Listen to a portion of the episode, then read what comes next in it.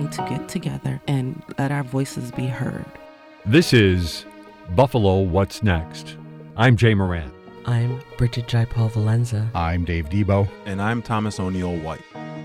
After May 14th, how can we afford not to talk about race? About education, about segregation, about humanity. Since the dawn of this nation, racial violence has existed. The way we have designed our society has a big hand in what occurred in that Tops market. In the suburban area, everywhere, we must work and teach our children. Violence, more money into art. We can investigate what policies. If we're going to have some real healing, we've got to have space to tell some uncomfortable truth. And welcome to Buffalo What's Next. Thanks very much for joining us this morning. I'm Jay Moran. We're going to be talking about entrepreneurship this morning, and with us uh, we have uh, Sonya Tareke. She's uh, with uh, E for All Buffalo. She's the program manager, and also with us a former member of the Buffalo Bills and community director for Entrepreneurs Forever, Marlon Kerner. Thanks very much for joining us this morning.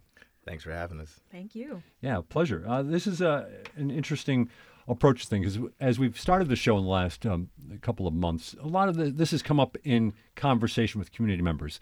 The lack of in the inner city, especially the east side of Buffalo, mm-hmm.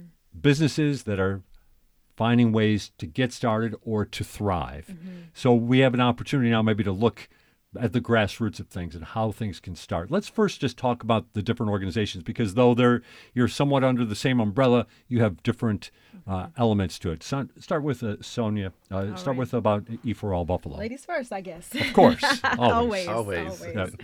All right. So I love that introduction because I feel the solutions are already there. And so E for All is a national organization. So it started in 2010 and it just came to Buffalo last year. So we haven't even been here for a year yet. But the solution that E for All brings and the gap that it fills, we were just talking to 43 North about this, is that we cater to small mom and pop shops. We're looking to bring Main Street back to life. Main Street, Seneca, Sycamore, those streets on the east side that you're describing, because a lot of times what we'll do is we'll come in and we'll develop and we'll bring and we'll outsource talent when talent is really right here. So the beauty of E4All is what we offer is for free. All of our programs are at no charge. So we'll offer pitch contests and business accelerator programs. So let's say you just have an idea. You want to own your own restaurant right there. You want to be the next Rachel's. okay, well, Rachel's right. had to figure it out when they started. They didn't have a program like this to help them out. So what we'll do is instead of you giving a giving you a key to a storefront and saying figure it out, we'll put folks through an intensive 12-week curriculum. And then once we've gone through that curriculum, legal, finances, taxes, insurance, then we'll go forward forward to potentially get them a storefront and again at no charge. Then once they get to a place where they're establishing recurring revenue, we'll pass them along to Marlon's program E Forever and I'll let him describe a little bit more about that. Yeah, please. So Entrepreneurs Forever is also new to the community. Um, we came in about three months after E for All launched last year in April mm-hmm. or so. Um, so I just completed my first year um, with the organization.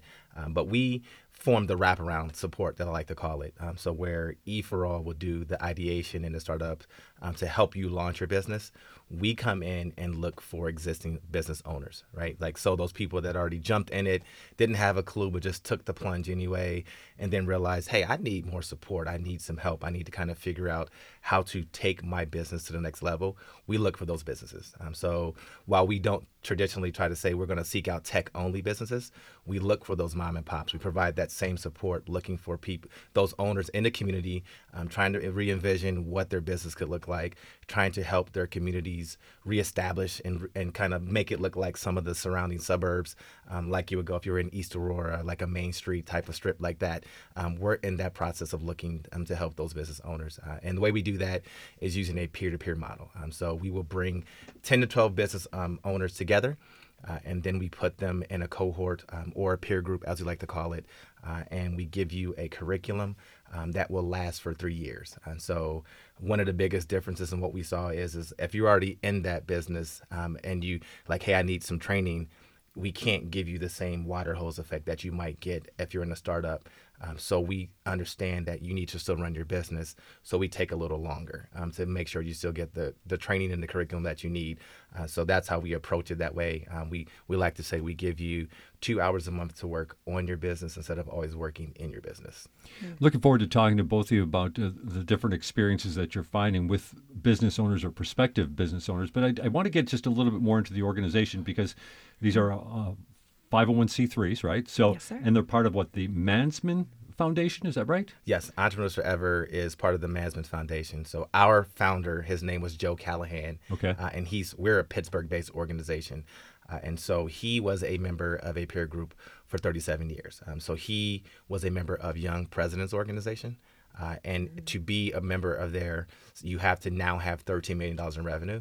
Um, so he took multiple businesses from the ideation phase all the way through to that multi-million dollar level. Uh, and as he was looking to kind of say, what is my legacy like, and why did I have the success I had? He had this epiphany of my peer group, the network, the people that I was able to go and seek advice from, and just talk through challenges that I might be facing, really helped solidify where his business went and the direction that he should go to make it become more successful. Uh, and because of that, he said, what if my local community had that same type of support? What if the mom and pop business that was down the street, who are going to, if they grow, they're going to pull from the community. So now everyone wins because the business is thriving. We're hiring from within our community, so everyone is winning. If they had the same type of support, what would their businesses and what would our communities look like? And that's how we were born. We were born out of that idea. Um, and he said, We're going to figure this out. He left us um, seed money to get started. Um, and so we went from Pittsburgh to Massachusetts to Buffalo, did back up to um, Rhode Island. And now I'm um, also the community director for Erie. So I'm headed to Erie, Pennsylvania as well. Yeah, any particular reason though when why Buffalo? Why these particular communities? I think it was the partnership that we ended up coming together to form with E for All. Um, e for All, Boston, uh, Massachusetts based.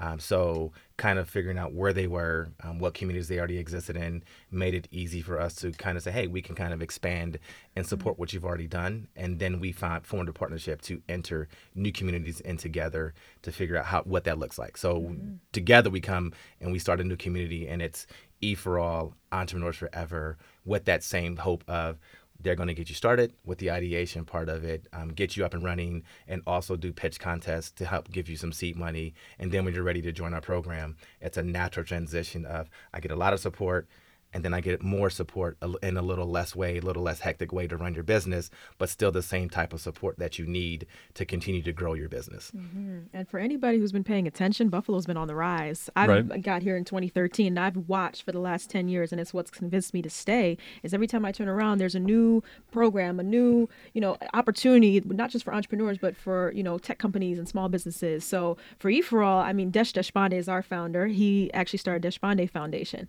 and like anybody else, he was frustrated with the way nonprofits were set up, and he said, if I start one, I'm going to run it like a company, and that's what he did. And so E for All functions very much like a corporate headquarters because we see it as, listen, you're an entrepreneur, you stop giving free services, charge what you are worth, and so a lot of it is just instilling that self confidence of someone will pay you for your work. Because you're afraid that if you stay with your nine to five, that's security, that's stability. If I give that up what's waiting for me is it the best there's no safety net waiting there for to catch them and that's sort of what we provide Yeah, it's interesting to hear you say that you know you've seen Buffalo uh, rise here in the time that you've been here. Can you describe that or, or get into some sort of examples of what you think? I being a Buffalo guy, I mean, I always want to believe that the things are going great, but uh, but you come in with a little different perspective. You you come here, you get your MBA, so you have uh, that business um, Mhm. analyst type of uh, uh, perspective. So what what are you seeing? hmm So I'll give you my personal experience. So like I said, I came back in 2013. I was the plan was to get my degree, go back to New York City, and work on Wall Street because that's where things are happening. And then as I started to stay in Buffalo, I started noticing that there were programs available that would give me the time of day. I'm 26 now, but when I started, that I wouldn't have been able to do in New York City. I can be on a board of directors, which I've, I'm on several right now, because I'm in Buffalo and the opportunities are there. I can start a company. Like I said, I co founded a e learning platform called Real Talk, and we s- secured $100,000 in investment funding. I can do that because I'm here in Buffalo. With E for All, I have eh, we have 84 applications just for 15 spots, and we're able we're hopefully going to be able to expand that number of, of communities we can serve. So the demand is here, the opportunities are here, but it's a lot more accessible. And so I think that it's a little bit easier in Buffalo to get your foot in the door versus where I'm from, where there's literally millions of people. Yeah, that's interesting to hear that you got that kind of seed money. And I'm wondering, is, is that something that you're finding that people are finding those mm-hmm. opportunities around here that Funding. I mean, because you got to have money, right? You got to have money to get to. get things rolling. Is it, but that it's available, you say? Absolutely. And even for our E4 entrepreneurs, if you want a storefront, sometimes you need someone to co sign for you and you don't have that person necessarily. And so here you have folks who are willing to give you a chance. So let's say you come through our program and you need a bakery, but you don't have good credit. That's another thing we talk about in our Right. You got to have some good, Right. you have to have somebody co sign for you. And that's where we provide with our investment arm as well and E4ever as well. Yeah. What, what about then? Maybe throw the, the, the, ice water on this for just a second. I, I've got an idea. I want to be. You know, I want to open up a bakery. I want to do this or that. But what about the reality of it all? How to mm-hmm. work your way through it? What? What? I mean, I'm curious. How maybe some of the people that you're hearing from, either mm-hmm. people who are frustrated that they can't get going, or maybe they just need, like, like I said, they need a cold hard slap of reality on their face. Absolutely. I provide that. In, but Mar- Mar- Marlon does it in a nicer way. So I'll let you start. you know, my approach is probably more of uh, like when I came in and took this role. I think the first thing I did, like any former athlete would do, is I'm going to get a scouting report. Right? How do we play nice in the sandbox, so to speak? Like where do we fit in the ecosystem? So. Um, having a lot of other experience in a lot of other areas and not necessarily saying I'm going to. I've started a business yet. Um, I plan to do that soon. Um, I figured out I needed to figure out what resources were available. Um, so that was the first thing I did. And as Sonya said, there's a lot here, um, and I think that's one of the things that I've heard so much from so many people who want to start a business is I'm not sure how to start. Right. So I was like, okay, let's take the first question. I have an idea. I'm not even sure if that's a business idea or not. How do I start? How do I figure out if this side hustle can be a permanent thing that I can do to leave my nine to five. So I just kind of went through and said, who does what, um, who's where, um, so that when I have that conversation with you, I can say, well, we're not for you right now, but you should go talk to this person. Uh, and so already knowing um, about E for All, I understood where they were, acceleration, uh, accelerated programs they have, but then they also have that you can come in and be like, hey, I've got pitch contests, I can do those things, right? So if it's, I just kind of figure out I need to do a pitch contest to get practice. Great, we have one of those. Or I'm not sure they take 15 every six months, so you should talk to Sonya um, or Jawaria, right? Um, but then there was WEDI um, that we can talk to. There was the Women Business Center um, at Canisius that you can talk to. There's a Small Business Development Center. Um, so it's just kind of figuring out. There's Launch, um, New York, and just kind of figuring out, all right, who does what, who plays where who does this? Um, you know, some people have. I have an idea. I've already fleshed it out. Um, there's Score um, that also does free um, support for big people that want to kind of figure out how to start a business. So I just kind of started like jotting down and figuring out who does what, who plays where, and then you talked about some people like, hey, I just need. I don't know how to do it. How do I get funding? What's what what are traditional ways? What are non-traditional ways? Like depending on what type of business you have, it may be considered a traditional business, and you can go and get a traditional business loans for it. Some of them are not, um, and so then how do you go get alternative lending if your credit is not the best, right? so then I found about Pursuit, and you start looking at all those places and Pathstone, right? And and just people that will do different type of lendings um, for you if your credit is not there, if you can't secure a traditional business loan. Um, and if you can't go to like your your key banks, your M&T banks, um, for example, so that's where I started, and then I was able to really provide a comprehensive plan and a blueprint of let's start here. You're in the ideation phase, okay, you need to go see my friends over here. You're an existing business, we should have another conversation of where you are, where's your income revenue, according to our own requirements. Um, and then have you been in business for at least a year? Uh, and then we can talk. Um, and then we kind of figure out what the next steps are for you and if our program is the best fit. If not, then we find the right resource for you. So let's uh, follow up on that then when it comes to funding, because that is a big thing. And again, one of those things that we're hearing that in certain parts of the city of Buffalo, funding isn't necessarily available through traditional banks. So you're mm-hmm. saying that there are other opportunities for people who want to get into business. There are mm-hmm. other sources for them to to seek out. Mm-hmm. Absolutely. Absolutely. So, for example, Kathy just passed the Eastside Economic Development Fund, which is about $65 million. Now, a lot of that is going to construction projects, but there is 7 million of that budget allocated strictly for community programs. So, not necessarily like an E for All because we have our own funding and we do our own fundraising. But let's say I was just fundraising for that bakery. Then I could tap in and say, hey, I would love a grant for $25,000 or United Way, where you have to have a minimum ask of $30,000 just for them to even talk to you. So, it just depends on how much you're looking looking for, and then we can connect you with the right resource. But Marlon's a lot nicer than I am. I like to ask the screening questions of are you looking for just cash? Because if your answer to me is why you want to pursue entrepreneurship because I want a yacht,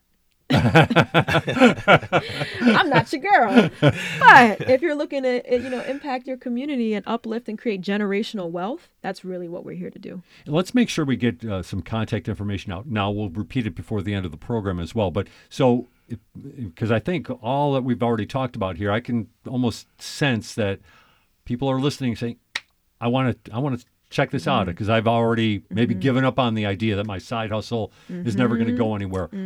How where where should they go to to find out more information? Well, now that we can actually be outside again, you can meet both Mar- Marlon, myself, and Jawaria Dahir, our executive director, on August 24th at Dig Buffalo. It's 640 Ellicott Street, downtown.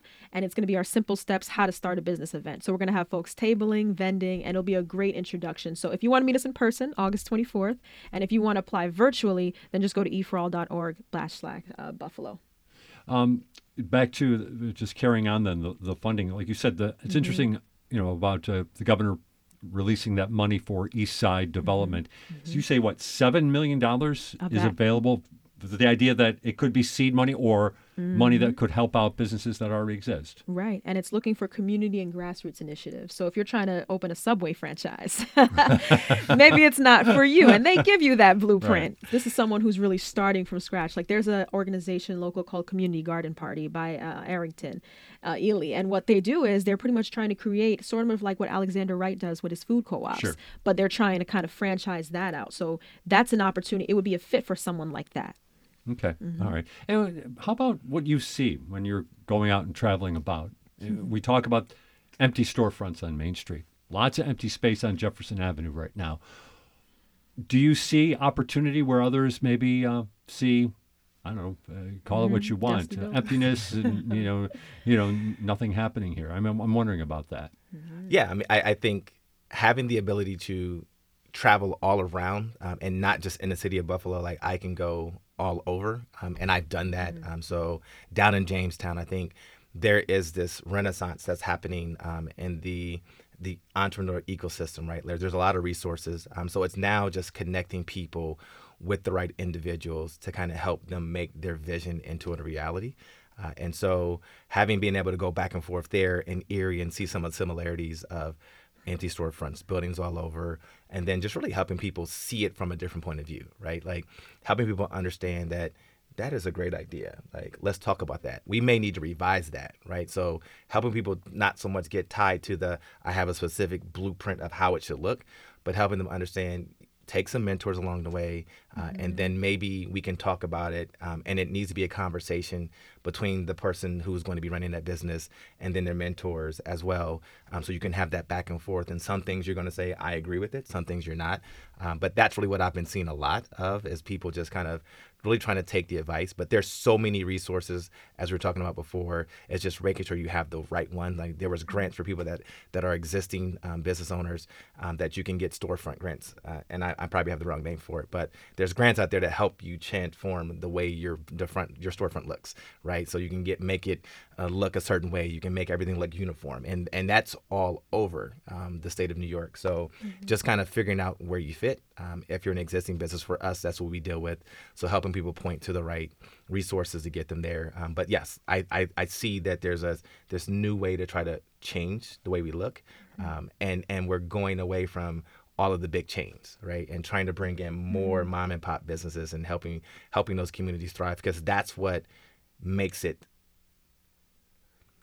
that's what makes it stronger when you look at the communities. When you look at the east side, that's what's been missing the most. Um, is there's not a lot of businesses, right? Um, and I think it. When I always think about why did it get this way, right? Like you always think like, well, how did it get there? And and growing up in Ohio, I see a lot of similarities. Um, and and I laugh now because I'm like, you know what?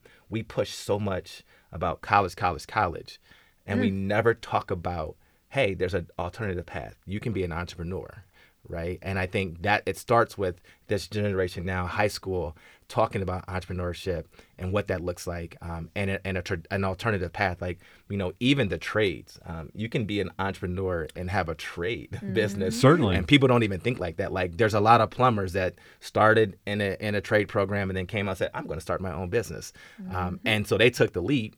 And I look for those guys. So if there's any plumbers or electricians listening, reach out to me.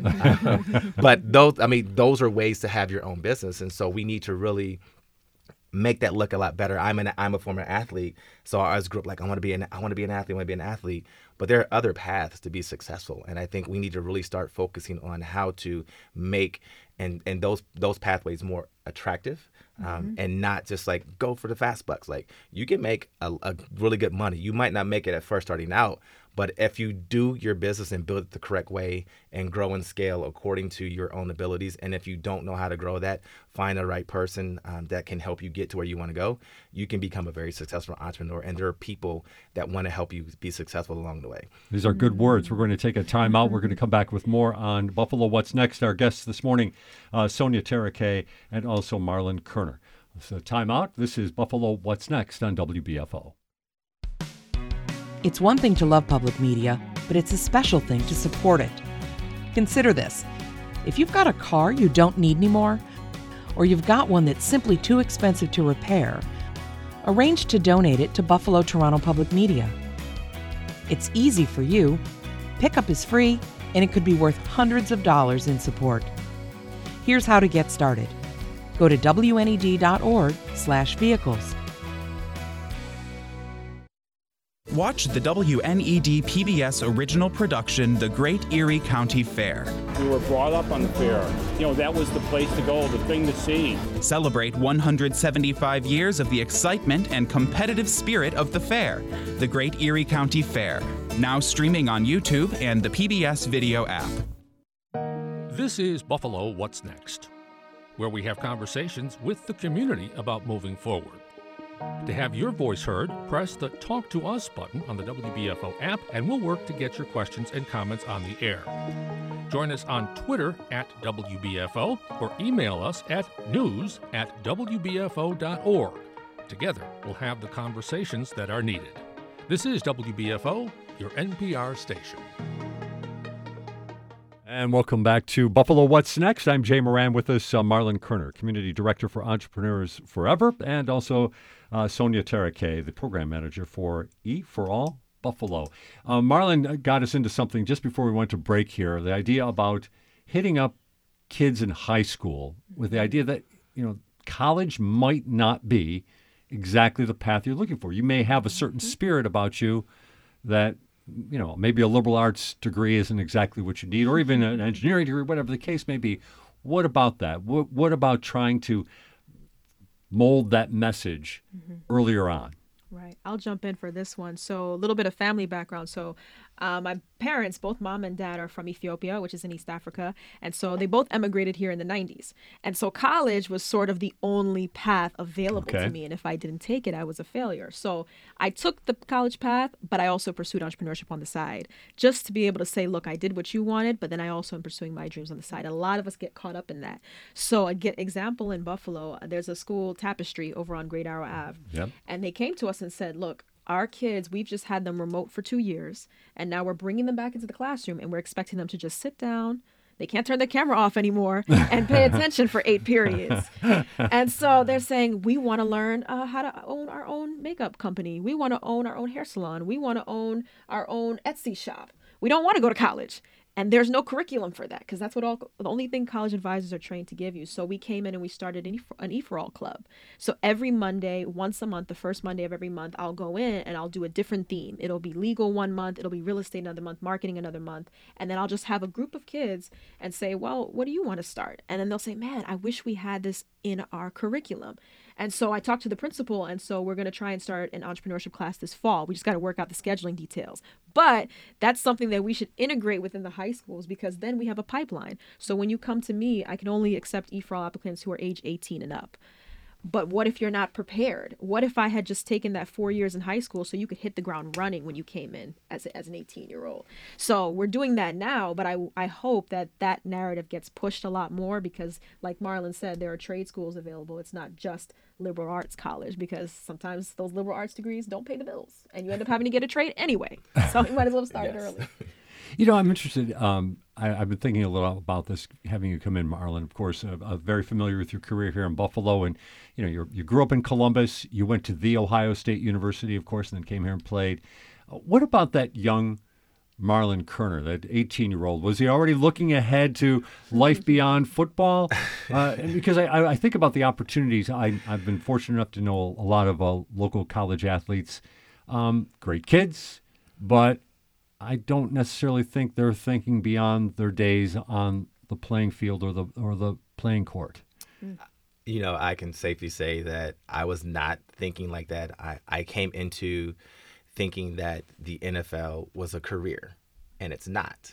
It is just a passing point. It's a launch pad for what you're going to do mm. for the later point of your life. Like so, you know, having gone into player engagement space, it made me really understand that this is a business. Uh, and so, even piggyback on piggybacking on what uh, Sonya just said, I think even all athletes should take some entrepreneur courses, um, especially with the onset of NIL and how that changes because a lot of athletes don't look at themselves as entrepreneurs, but you are a business. Um, you have to make business decisions, um, even at a young age, right? Like am I going to sacrifice hanging out with my friends to go get up and work out and train and do certain things? And so at an early age, you're making business decisions. You're the CEO. Um, and so you have to make sure who what you're watching out, who you hang out with.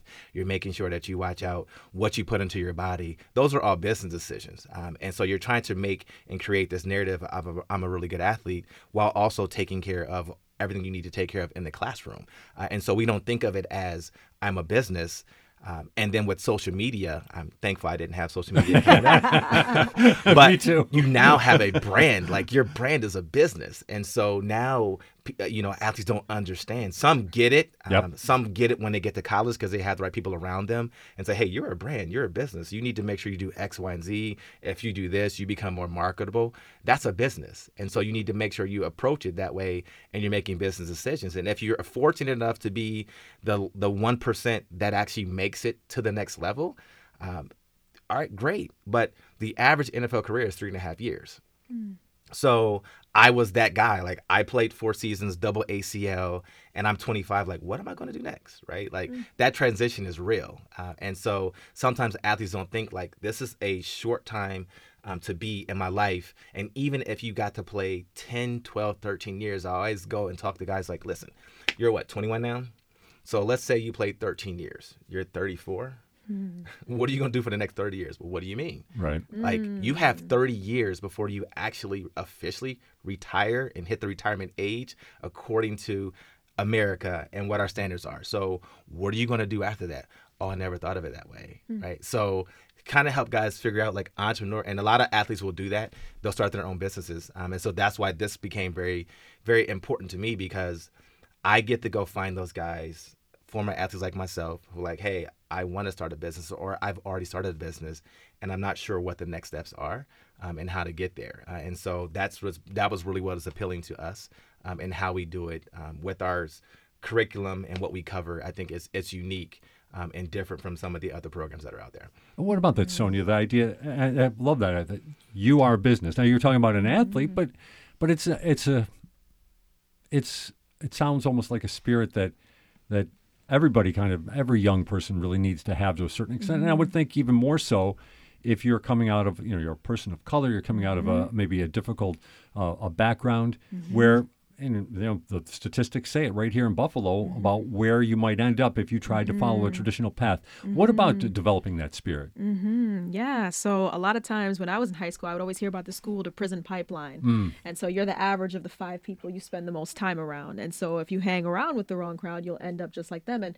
we'll think, oh, not me, not me. There's always that attitude of I'm the exception to the rule, and that's not necessarily always the case. So there's a book that I read. It's called The Startup of You by one of the founders of LinkedIn. And he was talking about exactly what you're describing, Marlon, that you are a business. And so the folks that we serve at E4All, primarily immigrants, minority owned businesses, women, like you said, people of color, and previously incarcerated. That's another group that we forget about here, which is a huge number. Thankfully, Joe Biden established April as Second Chance Month because we have, what, 2 million people in prisons?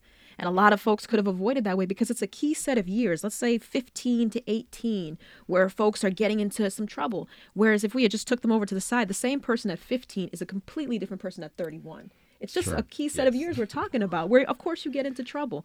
So I think with E EforAll, the, the, the gap that's there is that we don't get them early enough. And that's why we started this E EforAll club, even noticing, hey, 18, maybe I've already missed. Maybe I lost you in that key set of years where I was supposed to pull you to the side and say, look, this is an opportunity for you. And so with Buffalo, there's a flip to everything. And we talked about this renaissance that's been going on for 10 years. But wherever there's good, there's always a bad side. And so when you talk about development and, and, and re, you know, establishing and bringing back Buffalo, there's also the flip side of that, which is gentrification and displacement. So when we talk about why can't these storefronts get filled, how much does it cost to get some of these storefronts? If you look at Elmwood or Hertel, the same square footage, let's say you're paying $5,000 a month in rent to be on, on Hertel Ave, you're getting a square footage of probably 1,500 square feet. That amount on Seneca Street, you could get a 13,000 square feet space for $5,000 a month. So certain neighborhoods where the business corridors already exist are a little too pricey for folks to get in. And so that's where we kind of come in to say, hey, we'll back you. There's also a project going on in Niagara Falls, New York. I don't know if you guys heard about it, but Blue Cardinal Capital, they're redeveloping Main Street in Niagara Falls because Niagara Falls is another city like Buffalo where you Right. drive through and there's so much that used to be there that isn't there anymore. And so they have about 38 buildings and they're going to redevelop it and they're going to hopefully create another Main Street and kind of bring it back to life. So it's going on around us. It's just that we need to have it happen here in Buffalo. So I'm excited to, to be part of that change. And we're talking uh, on your side, it's more people are ready to get started or want to get started. Marlon, you're talking more to businesses who want to try to get to the next step. And we talked uh, a little bit about this peer to peer concept. That, that goes on here. You, what you put together? What non-competing businesses to to try to talk to each other, to try to give each other um, guidance moving forward. Exactly. Um, so we look to find 10 to 12 um, entrepreneurs, um, and we always try to make sure they're non competing businesses. Now, we won't say no to friends that might be in the same industry um, and say, hey, we want to be in the same peer group. That's the only exception we'll make. Um, but we, you, you're going to come in and grow with that group. Um, so you might call it a cohort. We call it a peer group. Um, th- that's probably the best way to describe it. And that group stays the same. Um, so it's not a revolving door. It's not, hey, you're 10 go and then you know this one changes from week to week. It's this group grows. Um, I liked being a big sports guy. I like to call it a sports locker room. um, Okay. because that's what you, anybody that plays. Does sports- everybody relate to that though? Even a lot of people do sports because Yeah. anybody that plays sports understands Mhm. that when we talk about being done, like nobody misses practices, like nobody misses two a days, nobody like you you might miss the cheering from the games, but you don't miss that. What you really miss the most is the camaraderie. You miss the guys or the girls in that locker room that you can go and say, "Man, I had a rough night," or "I'm have I had a bad practice," and they're gonna put their arm around you, like, "It's okay, I've been there." You know, let's let's pick it up. What can we do to make tomorrow better, right? Like so, that's what we're trying to offer. We're trying to create that type of environment where those entrepreneurs can then go and say, you know what, man, this is a rough month. I, I, I don't know what to do. My advertising is down, my revenue is down. And the entrepreneur next to you may say, I went through the same thing last year. I went through the same thing six months ago. And here's what I did. I, I, I talked to this person or I, I did this on Twitter or I did this on Instagram or I, I started and picked up TikTok or I met a marketing agent and they helped me come up with a marketing plan. Right. So all those things that you talk about, because as an entrepreneur, um, you wear a lot of hats. And if you're a solopreneur, um, you're all the hats, right? You're you're HR, you're marketing, you're you're doing the hiring, the firing, the cleaning, you're opening, you're the cashier, you're the stocker, Right, you're the cleaner. right, right. Like you do all those things, and so it can get very lonely because you feel like you're always doing something in your business. And yet you had this business plan that if you got a traditional loan, you had to create a business plan mm-hmm. to help say, I'm going to do this, this, this. So you had a plan of in year one, I'm going to do this, in year two, I'm going to do that. But what ends up happening with a lot of solopreneurs is you end up having to do all the day to day stuff that you don't have time to go back and revisit your plan. So sometimes you feel like you're off. Right. And so this allows you to get with a lot of other people that may be experiencing the same thing. Um, and then you can say, as we always like to say, um, we, we say we had we you got this because we got you. That's our, our catchphrase. but I like to say we, we're going to give you an opportunity to work on your business instead of working always in your business because that's what ends up happening is you do a lot of working in your business instead of always stepping back and doing a high level deep dive into am I on track? Are my revenues where it should be? Is my pricing structure the best that it should be? Am I charging too much? Am I charging too less? Um, what happens if this happens? Am I ready to hire an individual? Do I trust the people that I want to hire or bring in? Like those are all questions that a lot of entrepreneurs will have, um, and so we're able to kind of talk about some of those topics. Um, and if you don't have a vision, we we also that's one of our, our, our components of our curriculum is mm-hmm. helping you help have a and develop a clear vision of where you want to take your business because mm-hmm. things change, and you may have thought your business was going one way, and you may need to pivot and change that vision. Um, and we can help talk you through that mm-hmm. um, with that group um, and we also have a trained facilitator. I think that's one thing that I forgot to mention. Mm-hmm. Is, okay. is, you're not by yourself. We have a trained somebody who understands the bigger picture. That understands there? the bigger picture, um, and that was also an entrepreneur themselves. Um, so they either still own a business or they are now retired and sold their business. So they're leading you through this conversation um, and these mm-hmm. discussions, understanding that I've gone through the same thing that you're going through, and here's how I help solve it. Here's a resource that got me through. Here's something you might want to consider. So it really is something that really is different um, for existing entrepreneurs. And because we come in with E for All, it's also a free program as well. Now, what about are you out recruiting businesses for to be involved here, or do they There's find you? There's so much door knocking that goes on. yes, it's like hello, knocking on the door, come talk to me. oh my gosh, coffee shops everywhere, and uh, and Marlon touched on something that was huge. When you're going out and you're recruiting, there's this idea of competition versus camaraderie that we always come up against. And so a lot of times when you're going to a small business, sometimes things aren't all on the books. Sometimes sure. there's some under the table stuff going on, and you coming in as a third party saying, "Well, I'm going to help you." Well, who are you and in the suit? Uh, so right, right. I don't. So that's huge when you're recruiting. Is kind of just getting it to know someone as a person and building a relationship and saying, "Hey, don't apply to our program, but come meet us at our Simple Steps event." And then just get to know us. And then if you like what you see, then you apply. If not, then we're not a fit for you. So knowing that we're not for everybody, but for those who who actually believe in what we're doing it, will naturally be a fit. So that trust piece is huge because the problem that we have in our community, specifically the black community, is that we'll see it as competition, not camaraderie. It's about there's one pie and if I don't get my slice, I will never get anything. And there's there's enough to go around. And that's a huge piece of what we do is it's not a competition, you're a cohort. Lean on each other. You find that, Marlon? Oh yeah, I find that a lot. I, I and I think being in the ecosystem. I, I, think that was the first thing that I encountered. Um, there's scarcity of resources, right? Like Certainly. everyone's competing for different types of funds that you can provide um, for the entrepreneurs in our in our ecosystem. And so the first thing that I did, which is really important to me, was to get to know all the players in the ecosystem because we're talking about the not trusting um, with the entrepreneurs, but there's also this almost like a distrust among the people that provide the resources um, because mm. it's like you're taking my people from me or you might be taking resources from me. So it was very important for me to come in and establish trust with the people that are in the space. Um, like I remember um, there was a, a, person that I was recruiting, um, and he was also in another program. I won't mention the program, but I knew the person uh, who was in the program. And so before we even had another conversation, I was like, let me reach out to the person that you're in um, and let them know that you might be considering us. And I want to make sure there's no level of conflict, if anything whatsoever, because I would never want to have somebody feel like I'm taking a prospect away from them. Mm-hmm. Uh, and so I sent her an email and just kind of said, "Hey, just want to let you know I, I, had a conversation with one of your your your members. I saw an article. Um, we had a quick conversation. There seems like there may be some interest, but I know he's in your program, and I want to make sure that there's no conflict whatsoever.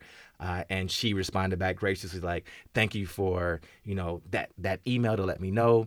I thank you for the professional courtesy that's there. Um, there is no conflict. If it's a good fit, he is more than welcome to do pro- both programs." Um, and I'm like, thank you so much. Um, it turned out that at that stage, he wasn't ready for our program yet. But I wanted to always make sure that there's always this level of professionalism that I always exude because I don't want anybody to feel like I'm taking somebody from them because then there's no there's the openness is not there. And then mm-hmm. once we create that type of environment, the people that suffer the most is not me or the other organization. It's the entrepreneur. Right. Uh, and so I'm we're big on an entrepreneurs forever doing more than one resource. So that's why it was very important also for me to learn what it was because while you're working with us once a month, I have no problem with you going to UB Center of um, uh, uh, Entrepreneur Leadership, right? Or, or taking another program somewhere else. I encourage it um, because if you learn something else that maybe we haven't covered yet, you're going to share that with the group. And now the group becomes stronger. Uh, and so that was really important. But yeah, there's this scarcity, there's this mm-hmm. competition of, I got to get mine first. Uh, and so, mm-hmm. and, and, and Sonya also touched on the, the, the level of trust. What I found the most um, coming into black and brown communities is, is mm-hmm. um, because sometimes we haven't heard of it or because we've been burned before, mm-hmm. it takes longer um, for trust to be built. Yeah. Uh, and so I understood that coming in. So I didn't force anybody. I don't tell anybody, look, you got a limited amount of time. It's more of a, when you're ready, let me know. Let's hold it right there. We're going to take a break. I want to pick that up when we come back uh, on Buffalo What's Next. We have Marlon Kerner with us and Sonya Tareke, and this is Buffalo What's Next on WBFO. Watch the WNED PBS original production, Canadian Rockies by Rail. Well, good afternoon, ladies and gentlemen, and welcome aboard the Rocky Mountaineer. See that? We like to talk about trying to create life changing experiences. Canadian Rockies by Rail, now streaming on YouTube and the PBS video app. Hey, have you seen WNED PBS's Compact Science or Shakespeare's Greatest Hits? Here's five reasons to check them out. Compact Science is so fun, high energy, and educational that it won three prestigious awards a Communicator Award, a Telly, and an award from the New York State Broadcasters Association. And Shakespeare's Greatest Hits also received a Communicator Award and a Telly for cinematically portraying some of Shakespeare's best monologues in bite sized videos. Check them out at WNED.org or on YouTube. You're listening to Buffalo What's Next. There are several ways for you to join the conversation. Send us a message now on Twitter at WBFO. Email us at news at WBFO.org or just press the Talk to Us button on the WBFO app and leave a comment we can use on the air. We're here for you. This is Buffalo What's Next. And thanks very much for joining us uh, this morning. I'm Jay Moran. With us uh, this morning, Marlon Kerner, Community Director for Entrepreneurs Forever, and also Sonya Tareke, Program Manager for E for All Buffalo. Uh, we went to break talking about trust issues when it comes to this idea about entrepreneurship and trying to get people to get on the same page where they're all um, rowing in the same direction, so to speak. Sony, what do you find in that regard? Mm-hmm. I heard someone say something once where you can make so much more money legally than illegally but there's just so much extra red tape there and and hoops you have to jump through. I mean, legal IRS taxes. Sometimes we'll get folks on paper and they'll forget to pay their taxes. And they'll say, "It's my first year and I'm already delinquent." Like, dang, mm. can I hmm. get it? Can I catch a break? And we say, "Well, that's why you set a calendar reminder. That's structure. It's discipline that you have to build." So it's really just saying, "Hey, when you need to figure it out, I'll be there." And that's why the mentorship key key is so piece because or piece is so key because what we'll do is for every business owner, we'll give them three mentors. So one of our business owner, he uh, he doesn't own a restaurant quite yet. He cook he cooks out of his church's kitchen because okay. they they allowed him to use the space for free. So his three mentors, one of them is a software engineer who is involved in the tech startup space. Another one is a small business banker at KeyBank, and another one is a vice president at KeyBank. So you can only imagine how many resources he can tap into just with those three people alone. So a key question that I'll ask to kind of figure out the wannabe entrepreneurs or the wannapreneurs is what is it that you really want from us in the right. interview? And sometimes they'll say, well, I heard you give away $20,000 in seed grant. And then that's the, the only answer if you only think that money is your problem, you really uh, haven't done your research. And there'll be another person like this individual who comes in and says, Look, money's great, but I found that it runs out because I don't know how to manage it. That's where I need you. I need mentors who can actually have relationships so I could get a food truck, maybe a restaurant, somebody who's open to pivot that says, I want a restaurant. But if I can't get it and I get a food truck like how Lloyd started, I'm open to that. I'm flexible. So those are things, the key things that we look for when we look for those applicants because it's 15 spots. And if I get 84 applications and I have to cut, that's a lot of folks I'm saying no to and that's when we refer them to those programs Marlon described. It's interesting when uh, Sonya mentioned uh, the somebody uh, um, admitting that they, they have trouble managing their money, your your head just you shook vigorously. Yes, yes, yes. So you've you've experienced this. You've, you've heard this from people. Absolutely. I think that's part of the thing um, that I like to. And, and, she touched on the point of mentorship. Like mentorship looks different um, depending on which stage you look that you're in, right? Um, and I think one of the things that I love doing um, and that I establish is when I go and speak with a business, I'm going to come in your space. Like I'm going to come and sit down and talk to you. I want to meet you where you are. I want to see what's going on. We're going to have multiple points of contact because I want you to feel comfortable opening up and talking to me. Um, and so that's always been my approach. Uh, and so I don't necessarily, I'm not a big Instagram guy. I'm not going to advertise too much. Like, so uh, I would just come find you. Like you might get an email from me, you might get he leaves the social uh, media to the millennials like me. like I'm good, uh, but then we, we start talking about it, um, and I will start just asking natural questions like, what are some of the challenges that you're facing, right? And everybody talks about hiring, right? That that can't find the right qualified people, uh, but then you'll hear things like, you know, I can't pay myself a livable wage, right? Like I, I'm still trying to figure out what that looks like because, you know, you hear a lot of people and people think, well, oh, my business did a hundred thousand dollars in revenue. That's great, but it doesn't mean that's what you actually pay yourself.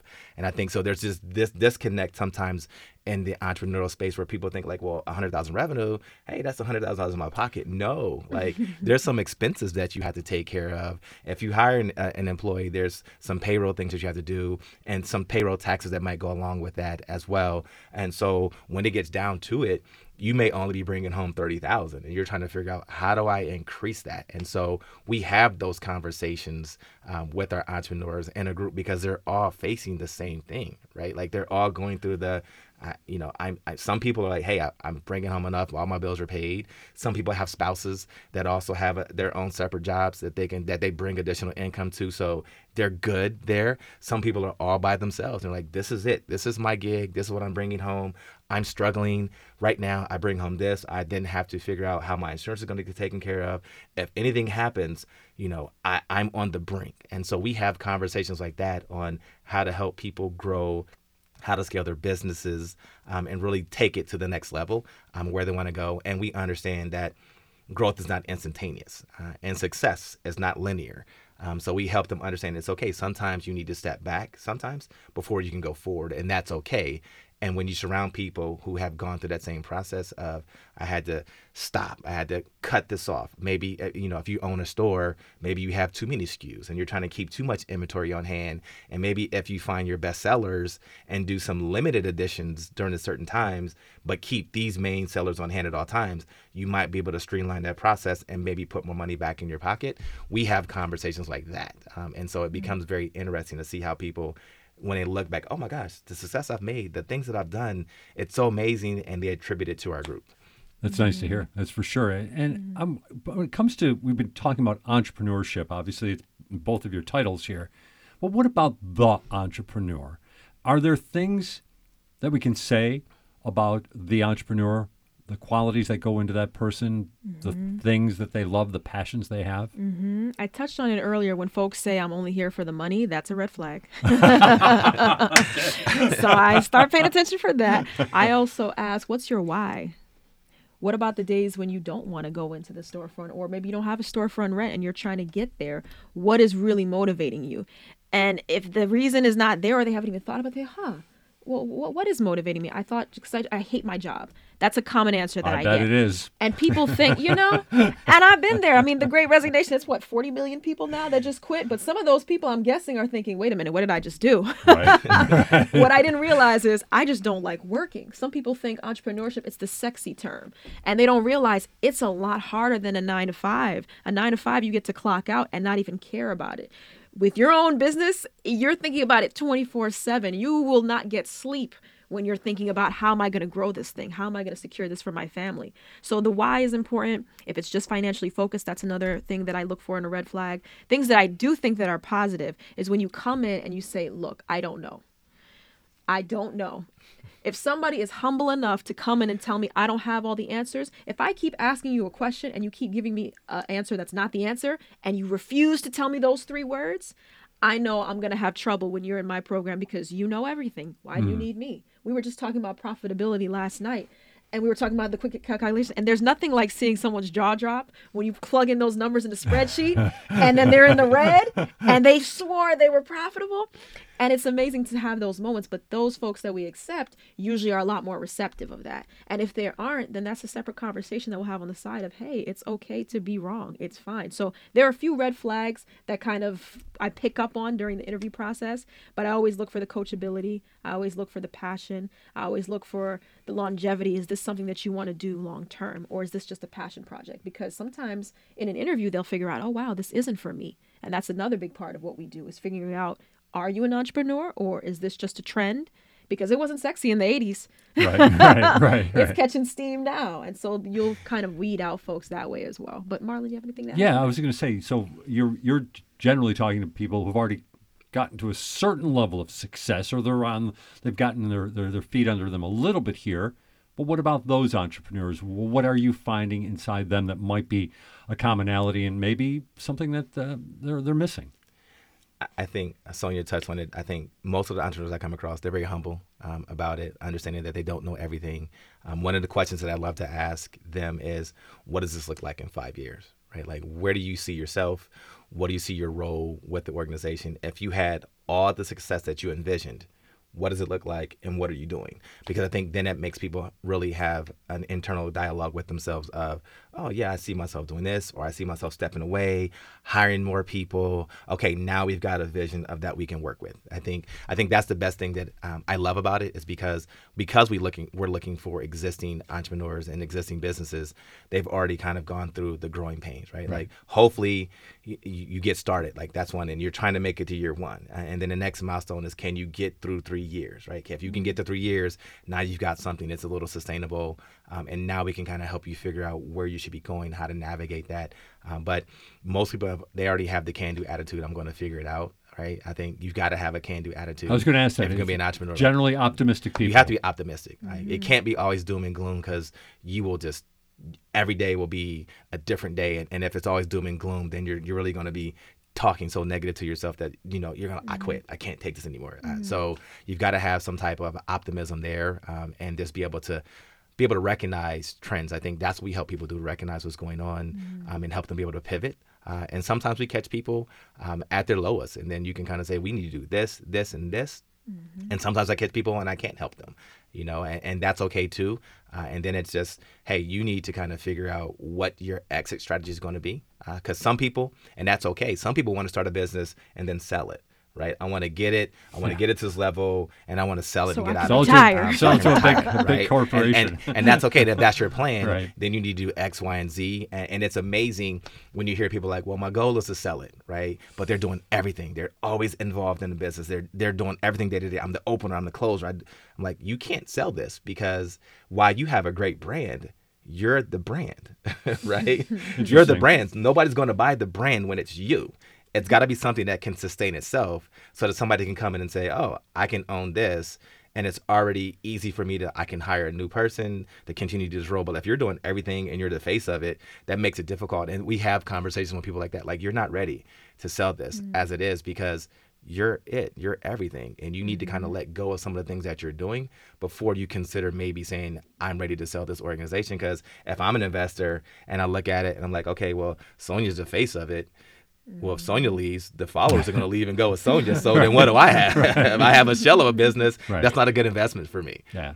Uh, we're uh, coming down to our final uh, couple of minutes, about six, seven minutes to go here. We're talking with Marlon Kerner, uh, Community Director for Entrepreneurs Forever, and also uh, Sonya Tareke, uh, Program Manager for E for All Buffalo. And I want to get into a couple of things before we go specifically, um, Marlon, for you, but we're, we're going to go to Sonya because you brought this up a little bit before about one element of some of the folks that you're dealing with, mm-hmm. uh, a whole subset of people that we kind of forget about. Mm-hmm. People who have been incarcerated. Mm-hmm. Obviously, there's a lot of challenges there, mm-hmm. but there are pathways.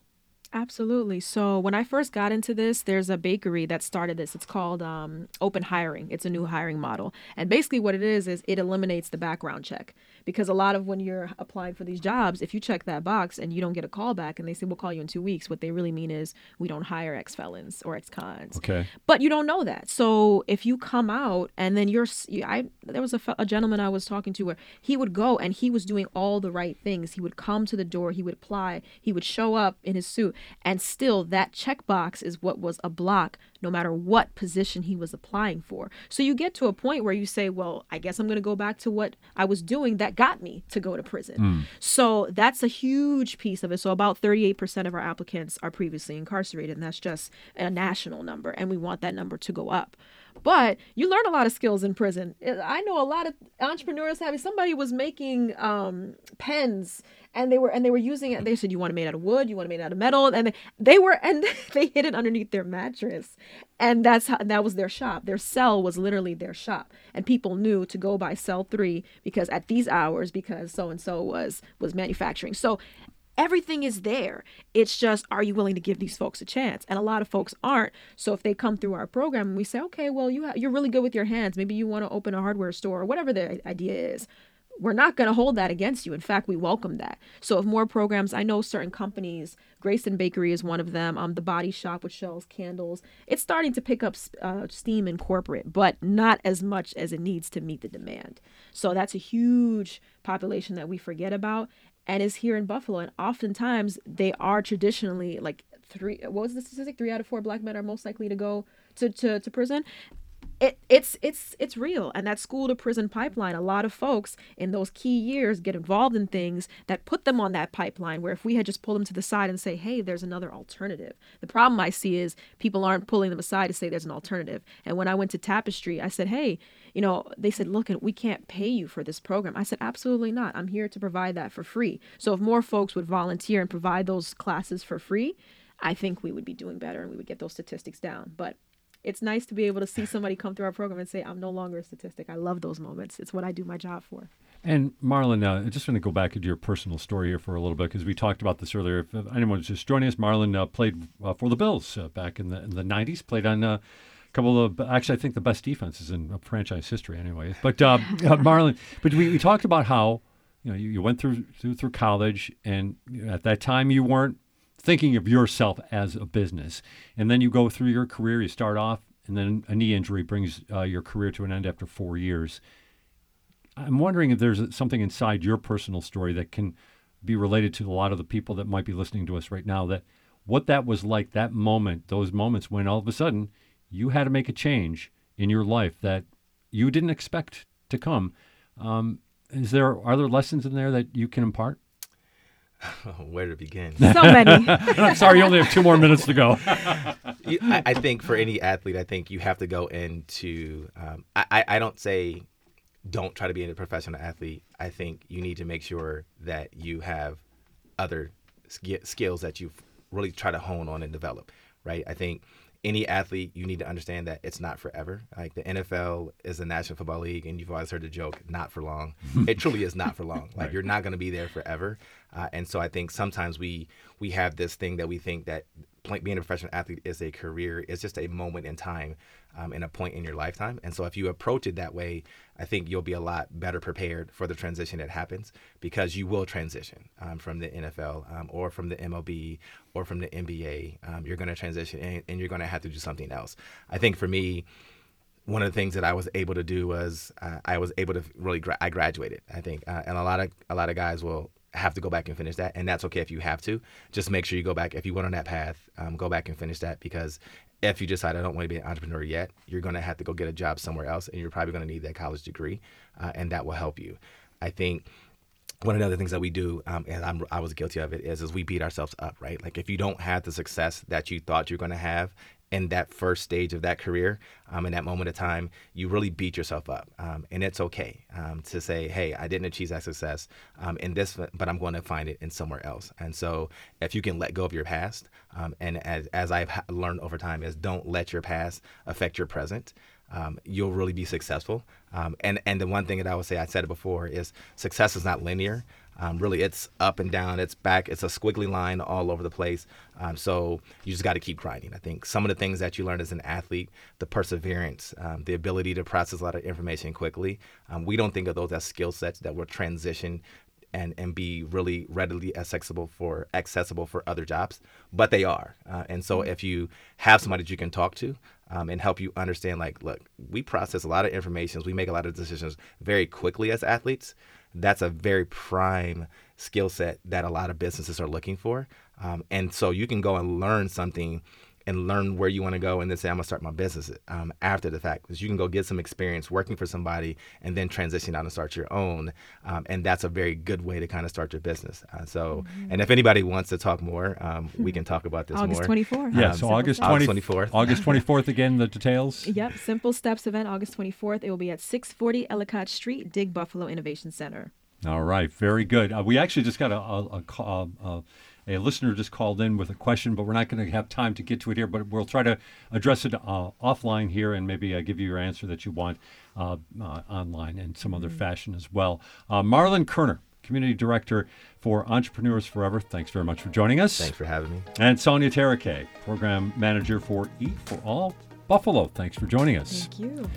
This has been Buffalo What's Next on member supported WBFO and WBFO HD1 Buffalo, WOLN Olean, and WUBJ Jamestown.